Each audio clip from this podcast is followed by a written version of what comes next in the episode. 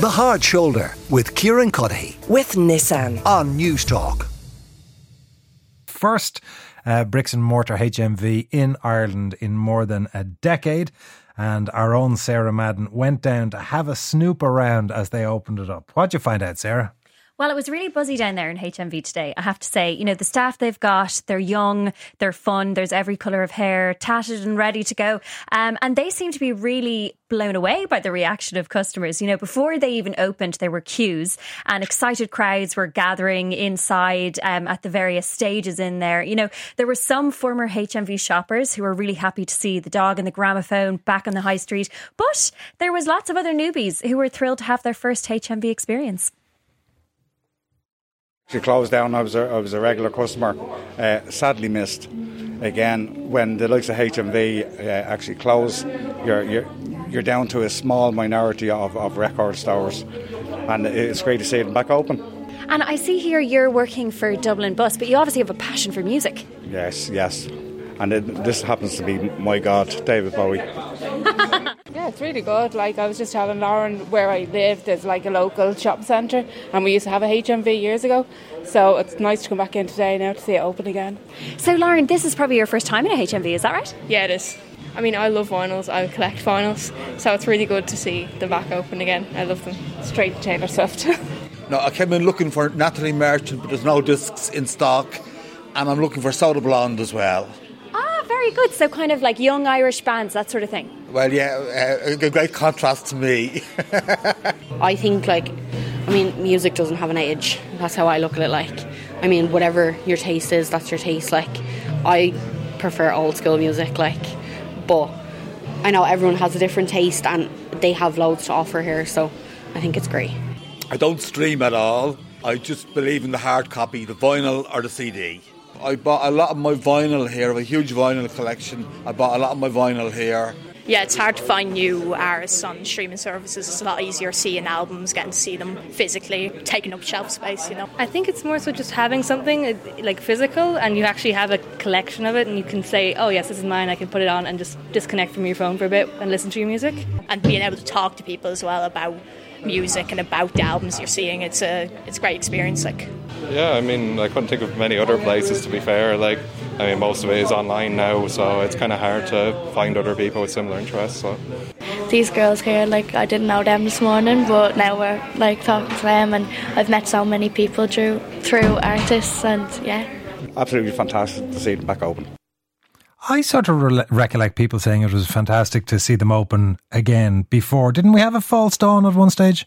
We did indeed, yes. Um, this is not the first reopening, you're dead right. So, to remind listeners, HMV, they shut up shop in 2013. That was after, you know, the popularity of, I suppose, iPods, smartphones, streaming. It really put their business model in, in peril. Um, so, the operation was resuscitated then after a few weeks. There was a big um, uh, hoo ha, I think, over coupons and whether whether they were going to be uh, the Christmas coupons were going to be um, uh, uh, honoured, but they were in the end. Um, but sadly, a couple of years later, 2016, doors were closed for a second time. Now, since then, there's been a real revival in interest in vinyl. We heard that there on the Vox, and that's what new Canadian uh, record uh, owner Doug Putnam is really banking on here. So I spoke with Mo, who used to work at the Henry Street store, and he told me he's really happy to see HMV take another spin. I'm an old employee. It's 10 years. We were the last people outside the door 10 years ago and five months ago. So it's nice to see my old floor back in action again, literally. Wow. So, you know, I had to come in. So tell me a little bit about what you're wearing today. It's my old HMV winter fleece, which I still keep in my office after 10 years. Nostalgia. So, uh, you know, good times. Uh, you know, I mean, there was a little bit of bitterness about closing down and how people were treated, but that's a different company. But it's just fantastic to see the medium going and also always seeing the interest of different generations. To see so many younger people in here, and not my generation and older, trying to find that ultimate disc with the special number on it, that's just really rewarding, you know? The people in these stores are the greatest people ever because you're all into the same things. You're very focused on music, or movies. And just the social life is incredible. The list of famous people I have is longer than two arms put together. And great fun. So I'm just running around looking at prices and taking a few pictures to send to the rest of the old old school Oh, brilliant. the dispersia. So see what Where are you working now? I wouldn't like to say. It's a just in case they find out I'm on a sneaky break. We just got a text uh, during the previous Vox Pop um, in relation to what one of the people said, saying, Of course, there's no Natalie Merchant music in HMV today. No one has listened to Natalie Merchant since 1992. How very dare you? Tom Dunn was on this program during the week talking to me about Natalie Merchant and explaining that he interviewed her only two months ago on his show, and she's both A, very interesting, and B, back recording. Anyway, that's a side issue. What can people expect from HMV's third comings? A, lot, uh, a lot, in fact. Yeah, I spoke with the store manager, Paul Stevens. Um, he started in HMV 14 years ago, and he's really enthusiastic about the future of the Irish store's offering and indeed about the legacy of the music retailers past. Yeah, so originally it was uh, called the Gramophone Company, and they sold records. 1921 was when it opened, so it's it's the brand's been around for many years, and the, obviously the I think everyone knows the iconic logo, Nipper the dog and the gramophone. So yeah, that's obviously been part of musical culture. Edward Elgar opened Oxford Street back in the day because it was really just classical music by then. The Beatles played on the roof of Oxford Street in London. It's a lot of heritage to it. So yeah, so we had a we had a queue. I think there was about 60 or 70 people lined up in the queue first thing. Um, I mean, we've only really been open for an hour, and um, it's been mental, so it's, it's not stopped. So yeah, all the staff were buzzing, and yeah, it's been a great morning. Hopefully in the future you'll see a lot more stores opening in Ireland, and uh, yeah, and we'll, we'll, really be back this time. So yeah, the great thing about the high street is always I've always found it's variety, and um, at the minute I don't think there's anyone really consistently doing what we're doing at the moment. So real big focus on pop culture, uh, merchandise. We've got a lot of Asian pop culture. We have a big K-pop section, and then we have sort of figures and just anything really to satisfy that inner geek in yourself. Also, we have on our first floor the stage, so we have what's it's called HMV Live and Local. So it's really about engaging with the community, and anybody with a bit of talent or not a lot of talent, whatever, um, can actually come in and um, play on the stage. So we're inviting everyone from the local community to just get involved. So that's whether you do singing, dancing, stand up, podcasts, anything. We're just inviting everyone to come along and, and experience an in store event. Dublin's such a vibrant city and it's got such a great musical culture and history to it that, yeah, I just think the more the merrier can come in and, and, and experience it. So if you want to come up and, and test your vocal range, then be my guest. I wouldn't put you through that. You've been so kind to me today. Yeah, well, everyone's pretty lucky I didn't take him up on that offer, to be Are you sure you still don't want to give us a couple of bars while you're here? Beautiful. just try and stop me. Um, but just as I was leaving, anyway, there were crowds of people gathering um, to hear TikTok sensation Keen McCraw, can't say I know him, but anyway, uh, take the live and local stage. So that's obviously, you know, an online talent being showcased in a bricks and mortar music store, which I thought was a pretty cool dynamic. So what does it all say now? Because when you hear K-pop and when you hear TikTok, it doesn't immediately say vinyl record. So what does it say about how people are actually consuming music? It's a really good question. And um, to answer it properly, I thought we should probably hear from an industry insider, a veteran of the cause, a living legend, if you will. Of course, Louis Walsh. We started our conversation having a little chat about our favourite first albums, and he was reminiscing on the first record he ever bought. I think it was the Beach Boys. It was either the Beach Boys or the Hucklebuck. I think it was the Hucklebuck by the Royal Showband, which was an amazing Irish record. Or maybe it's because it's the first one I bought, but it was a great, great song, a great, great sound. If you're going to play anything, play that. I used to save my money, go to a record shop every week down in Mayo, buy a single. There were seven and six then.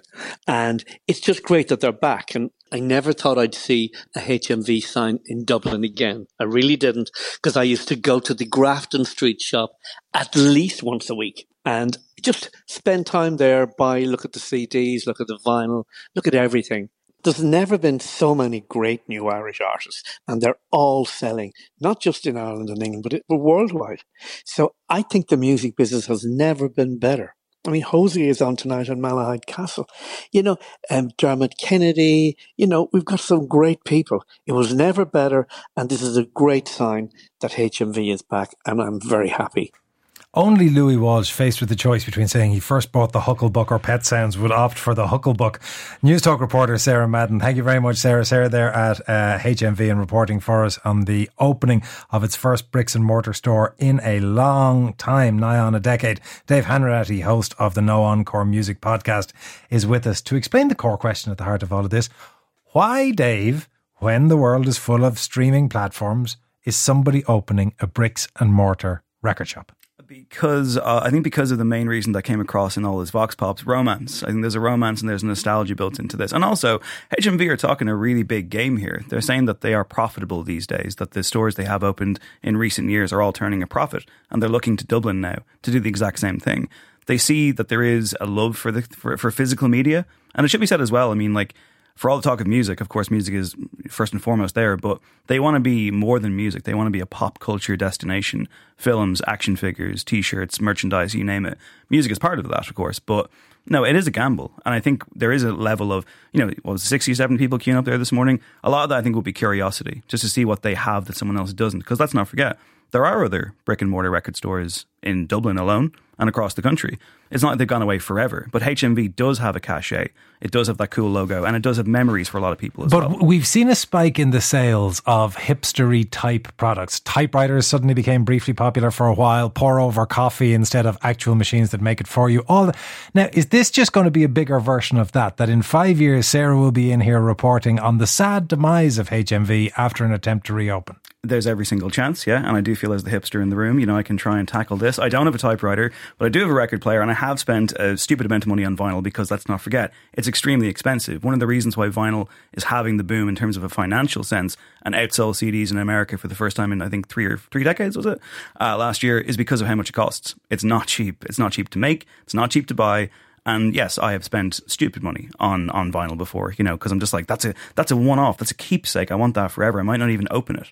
But they take up a huge amount of space. They bend your shelves. They're delicate. They crackle even if you're good to them because they collect dust. You have to keep rebuying needles, and they'll only play for what ninety minutes aside before you have to get off the couch and turn it over. Not seeing the problem here. Yeah, this is kind of the signature thing that we all go through. I'm kind of new to it. I mean, like, like someone gave me a record player a couple of years ago, and I was like in the honeymoon phase of just buying, buying, buying, and then I was like, I can't afford this. I've got rent to pay.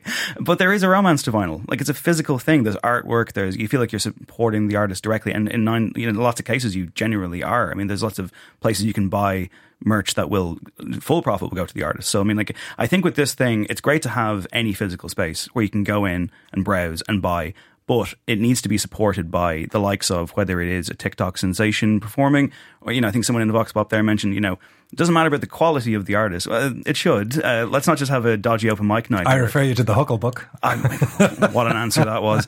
But no, I think ultimately, if this, if they make relations with, you know, relationships with uh, artists, whether it's at a major label level or an independent level, and give them a space and make it a destination to go to, and of course, yes, spend money. This is a capitalist venture, of course.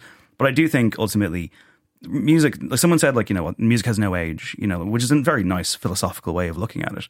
And i think you need to have like yeah buy online convenience whatever. But i want record stores. I want like cool you know pop culture stores available to me to walk into just like the old days you know? See, the old days, I think there was a cohort of people in the old days who just went in to buy a record.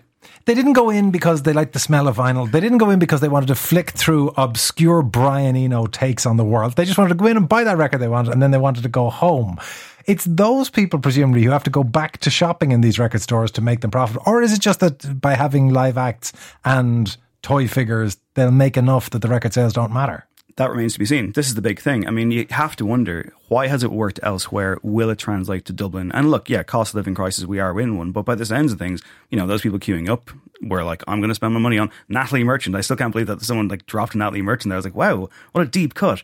Um, it all depends on whether people. You a huge 10,000 Maniacs fan under it all? Uh, I wouldn't go that. I wouldn't say huge fan, but you know, respect the art, you know, that kind of thing. But I think ultimately, if people are willing to spend their money, that's what it comes down to at the end of the day. There are a number of very specific questions that I don't know if either of you are in a position to answer, but I'm going to try it anyway. Sarah, somebody wants to know, I have an old voucher from the early 2000s. Will HMV currently honour it? Do you know what? Give it a go.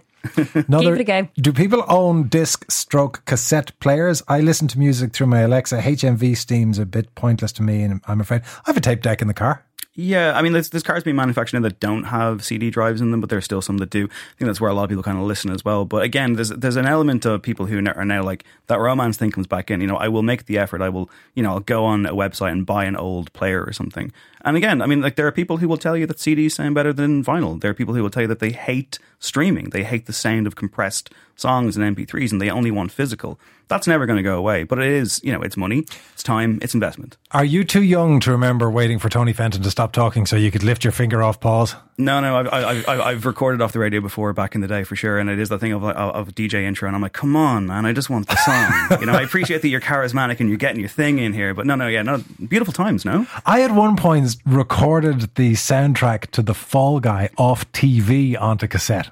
That's see again, like you have a skill set. know? Exactly, You lost can- forever. You can no, you can teach the new generation of people how to do this. I saw somewhere a meme of a picture of a, a cassette tape and a pen and a thing that said there are several generations that don't understand the connection between these two things. Well, maybe HMV will start the process of getting them to understand that connection again. Dave Hanratty, host of the No Encore Music podcast and our own Sarah Madden. Thank you both very much.